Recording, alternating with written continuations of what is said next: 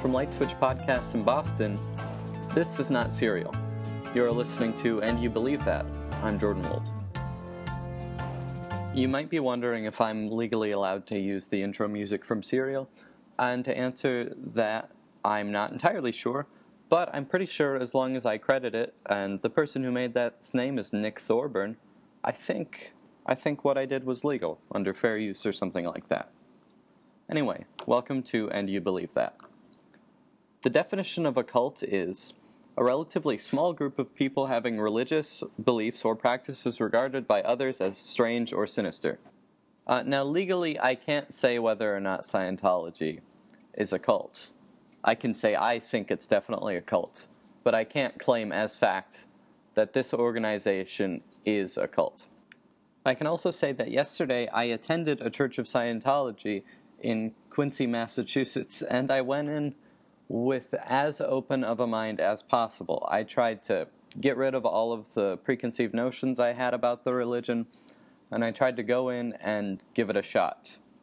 And soon you'll find out if I was even a little bit won over. But first, sponsors.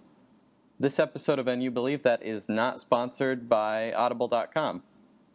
If you're a fan of podcasts, you know what Audible is. Audible, audiobooks, I was about to say free audiobooks, but they're not free. You have to pay a lot for each book, actually.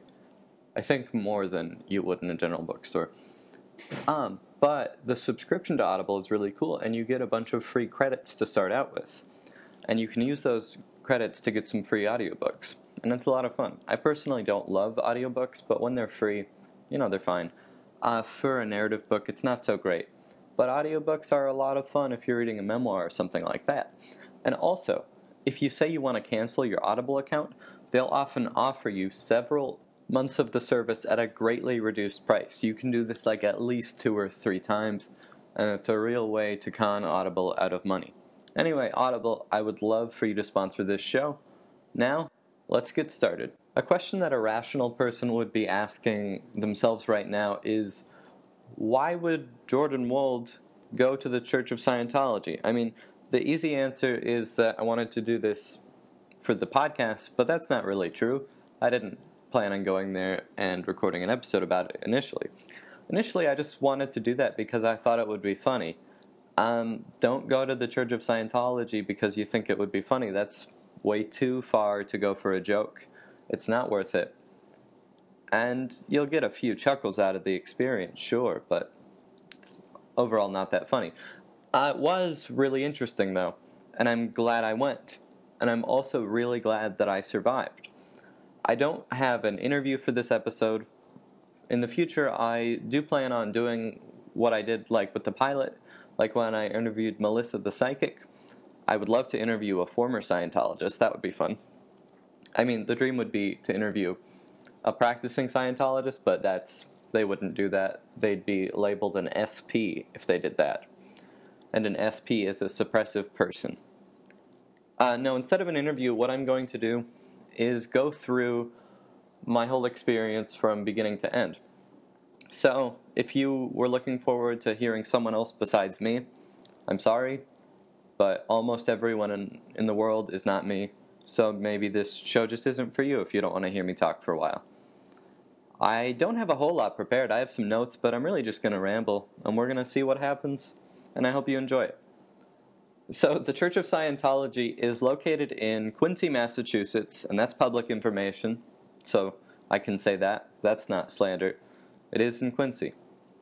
Um, and it's on the third floor of a building in which on the bottom floor there's like this weird smoothie shop. And I went in and I asked the person working there where the Church of Scientology was. And they looked at me like I was a Scientologist. And they said they didn't know. But then before I left, they said, I think it's on the third floor, which they contradicted themselves pretty hard there. Um, I went up to the third floor and I entered a reception area, and it was a really nice lobby.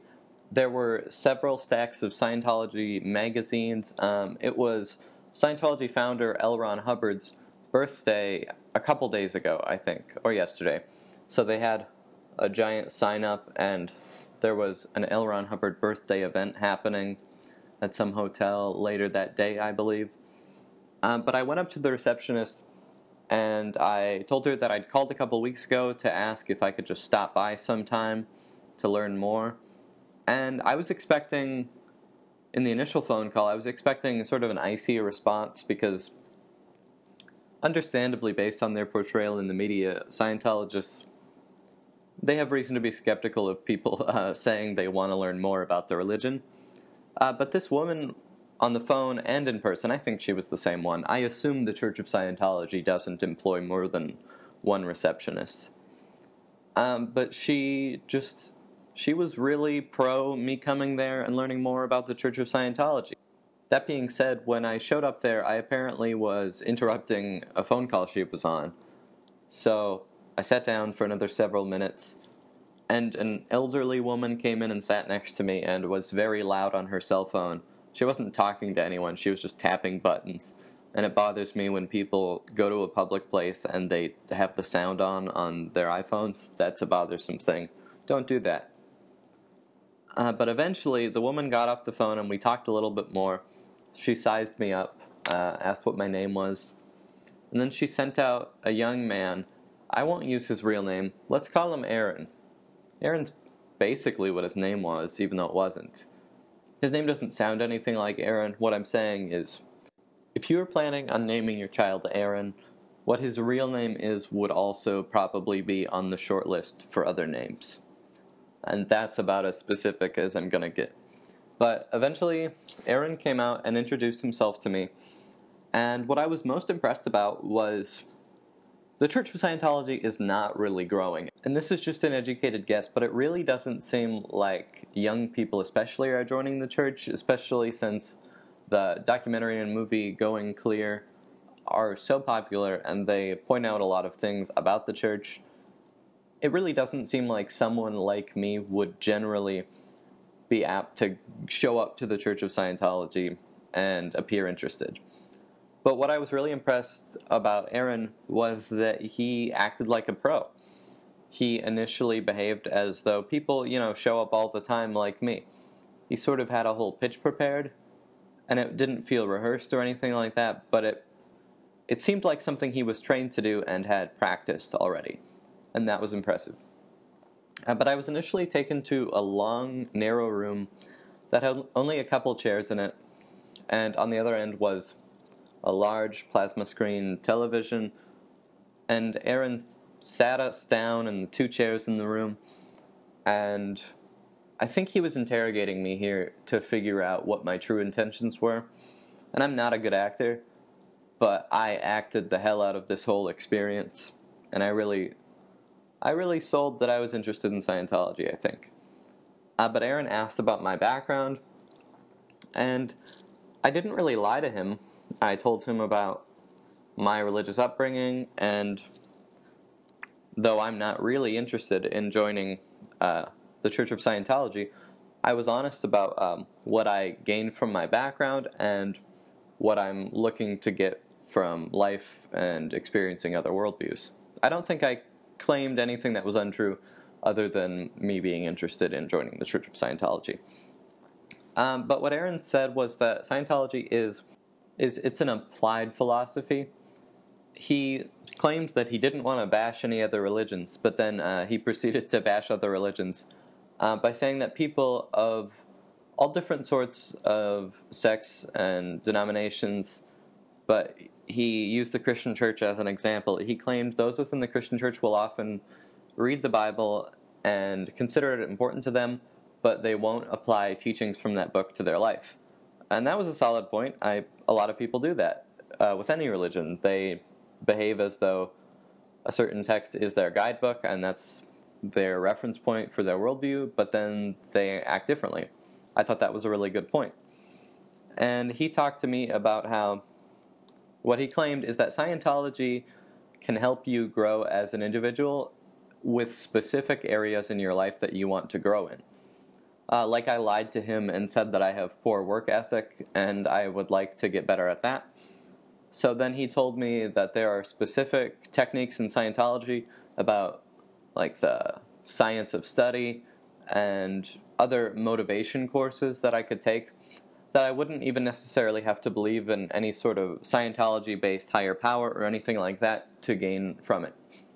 What he claimed was that you can have your own mindset and your own belief system and still be considered a member of the Church of Scientology. And though my readings and investigation into the church make me believe that's true to an extent, I do think Aaron was lying to me a bit here. Uh, but after this, he asked me point blank if I want to continue to learn more, and I said yes. So he took me down a hallway, and we walked past a room that had a lot of Scientology iconography and figures. It looked sort of like a pastor or a priest's office, but I don't know if Scientologists have. Do you think they have priests? They must because they wouldn't say pastor. I bet they would say priest or high priest or something like that. Uh, but we walked past that room, and he took me into a room that had several chairs in it, um, and it looked like it was maybe a place used for worship, or if they have that, they do. They must have weekly worship if they're a church. There was a, a podium that had a cross on it, but there were four little triangular spikes coming off of the center of each uh, bar on the cross. So I asked about that, and Aaron told me that those were the eight dynamics, and he could only remember one or two of them at the time, but I looked them up. And the eight dynamics in Scientology are the self, creativity, sex and procreation, group, society, community, species survival, life forms in general, matter, energy, space and time, spirit, and infinity or supreme being. And he didn't go really into detail here, so let's let's look this up. Oh, yeah, he explained this a little bit.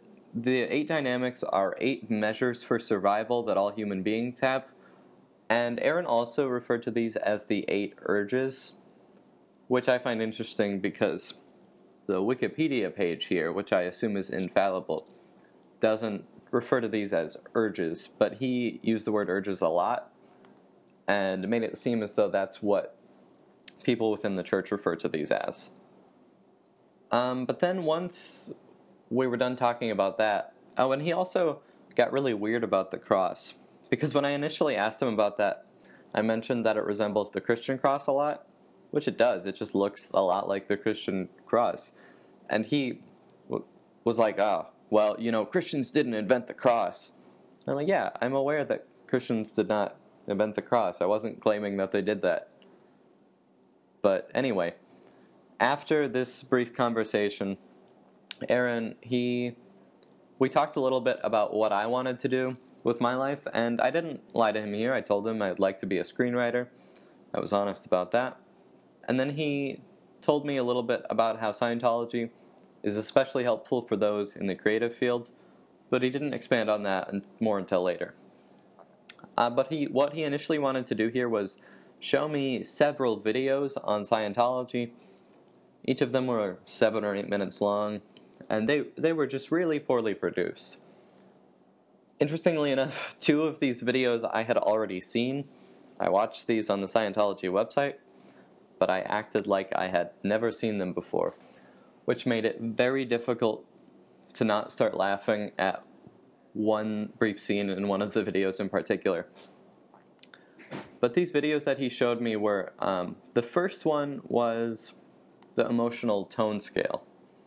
And what he said here before showing me the video was that everyone has their own chronic tone, and that good things shoot you up on the tone scale, and bad things shoot you down on the tone scale. But generally, you have your own place. And there were a certain number of different places on the tone scale, like the very bottom is apathy, and the very top is enthusiasm. Right, below, right below enthusiasm was cheerfulness, stuff like that. And in this video, it showed how you can use the tone scale to predict what other people will do. If you have and believe in the tone scale, you can see, oh, that person's chronic tone scale is covert hostileness, which I found interesting because covert hostility, it's not, I don't think that was that low, but that was right at the bottom of the tone scale.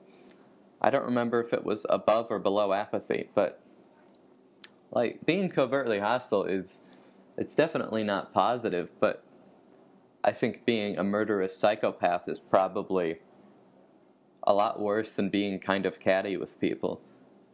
But this video showed a lot of examples of people who have different chronic tone scales. And after the video was done, he explained to me that apparently the only way to truly change your chronic tone scale is through Scientology, which I find very interesting because almost everybody is not a Scientologist. Um, and I think a lot of people are okay without Scientology. But what he explained was yes, you will feel good, you'll feel bad without Scientology, but the only way to consistently change your tone scale for the future is by becoming a Scientologist and understanding the tone scale. And he told me that he was raised in Scientology, but he didn't truly become a Scientologist until five or six years ago, and he said he was 23. And he claimed personally that his mood, his chronic tone scale shot right up when he initially bought into Scientology, but after that it was slower. And his growth has been it's been progressing, but it hasn't been as drastic as it was when he initially joined up, which I found interesting because I mean, I didn't believe what he was saying, but he. I appreciated that he didn't go overboard by saying that he's doing great all the time now because of the tone scale, because that would be ridiculous. I mean, I think it's ridiculous anyway, but, you know.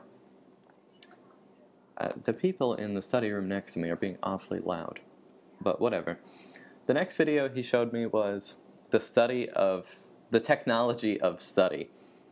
And he claimed that Scientology L. Ron Hubbard specifically found the three blockages that prevent people from being from understanding any sort of subject or mastering becoming experts at anything and he talked about how his friend designs websites and his friend was designing a website for a company that apparently wrote somewhere that they wouldn't accept college graduates they wouldn't accept students who had been studying uh, certain subjects for even eight years if they had a master's or a PhD because they didn't feel that st- those students were ready yet.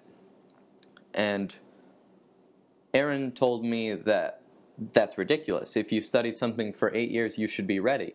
You should be able to get employed in the subject you're studying. And to a certain extent, I agree, but also school isn't everything, and you might need some experience before you're ready to work in the thing that you got a degree in. But anyway, Aaron told me that if the education system adopted the study techniques, everyone would be experts. And this video wasn't insane. It had a lot of just practical, helpful tips, but they were so practical that a lot of people probably apply these already, and L. Ron Hubbard didn't exactly come on to anything groundbreaking here. Like, one of the things that stop people from learning is in the video it was called too steep a gradient, which means that it's hard for you to learn the next step of something because the previous step wasn't learned correctly. So you fail at step three because you didn't learn step two. And obviously, yeah, that makes sense. Um, and another thing was when studying and reading, you'll often do poorly because you miss one word and then keep reading. And the misunderstood word makes it more difficult for you to understand the rest of the text. And again, obviously, yeah, how would how would misunderstanding a word have any other effect? Um, but that video was it was practical. It was fine. There was nothing there was nothing too wacky there. But Aaron told me that he wished that he'd had these study techniques when he was in college. But if he's 23, we can assume he probably graduated college roughly a year ago.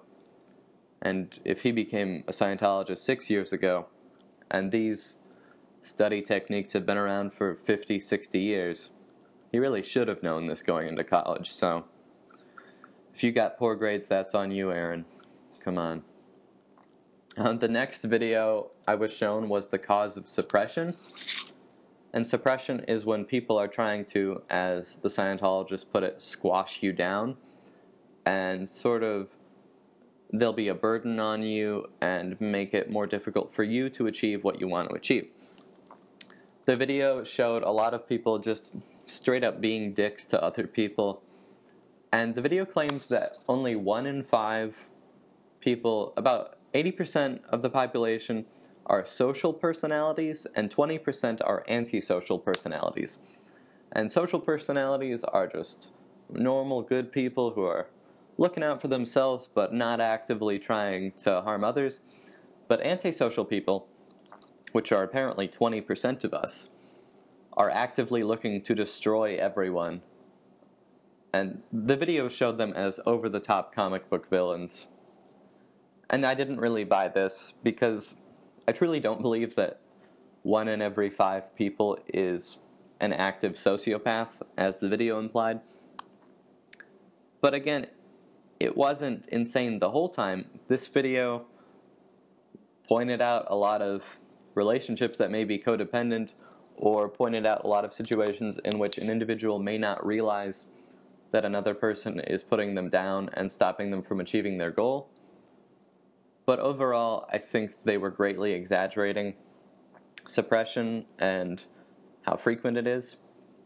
After this video, uh, Aaron started to get a little weird with me because he talked about a lot of famous people who weren't Scientologists, but he pointed out the examples of Michael Jackson and Robin Williams. And he claimed that suppression, people trying to put them down or squash them, was what eventually led to their deaths. And when he referred to Michael Jackson, for example, he claimed that the allegations of child molestation were sol- solely existed to put him down to destroy Michael Jackson. And that with the timeline Aaron put out there, it was like these allegations came out and then Michael Jackson immediately died.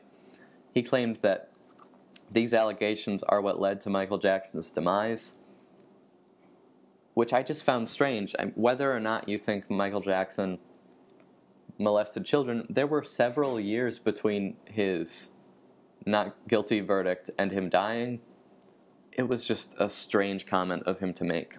Uh, and then he got on to Robin Williams and claimed that Robin Williams was doing great. There's no reason for him to have died. He was relatively young, he was doing extremely well. And then suddenly, a psychiatrist prescribed him 12 different medications to take at once, and that's why Robin Williams died.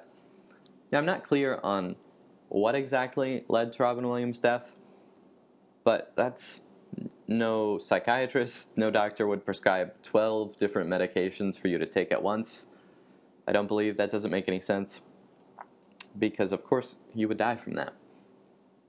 But also, he was just plainly wrong about what had been happening in Robin Williams' life at that time.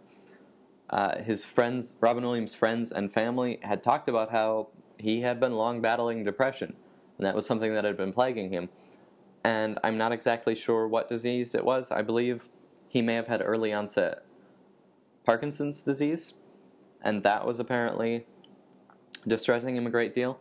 There was some disease that was actively hurting Robin Williams, and Aaron was claiming that he had been on top of the world and then suddenly he died, and that just quite plainly was not true.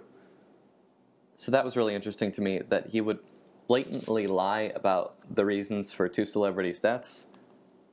Um, but then the other video he showed me was effective communication. And this one was probably the least controversial. It just stated that you need to be clear when you want to get something, you need to be clear if you want people to understand you. This was overall a pretty good video, I'll admit. So, uh, top notch work on this effective communications video Scientologist.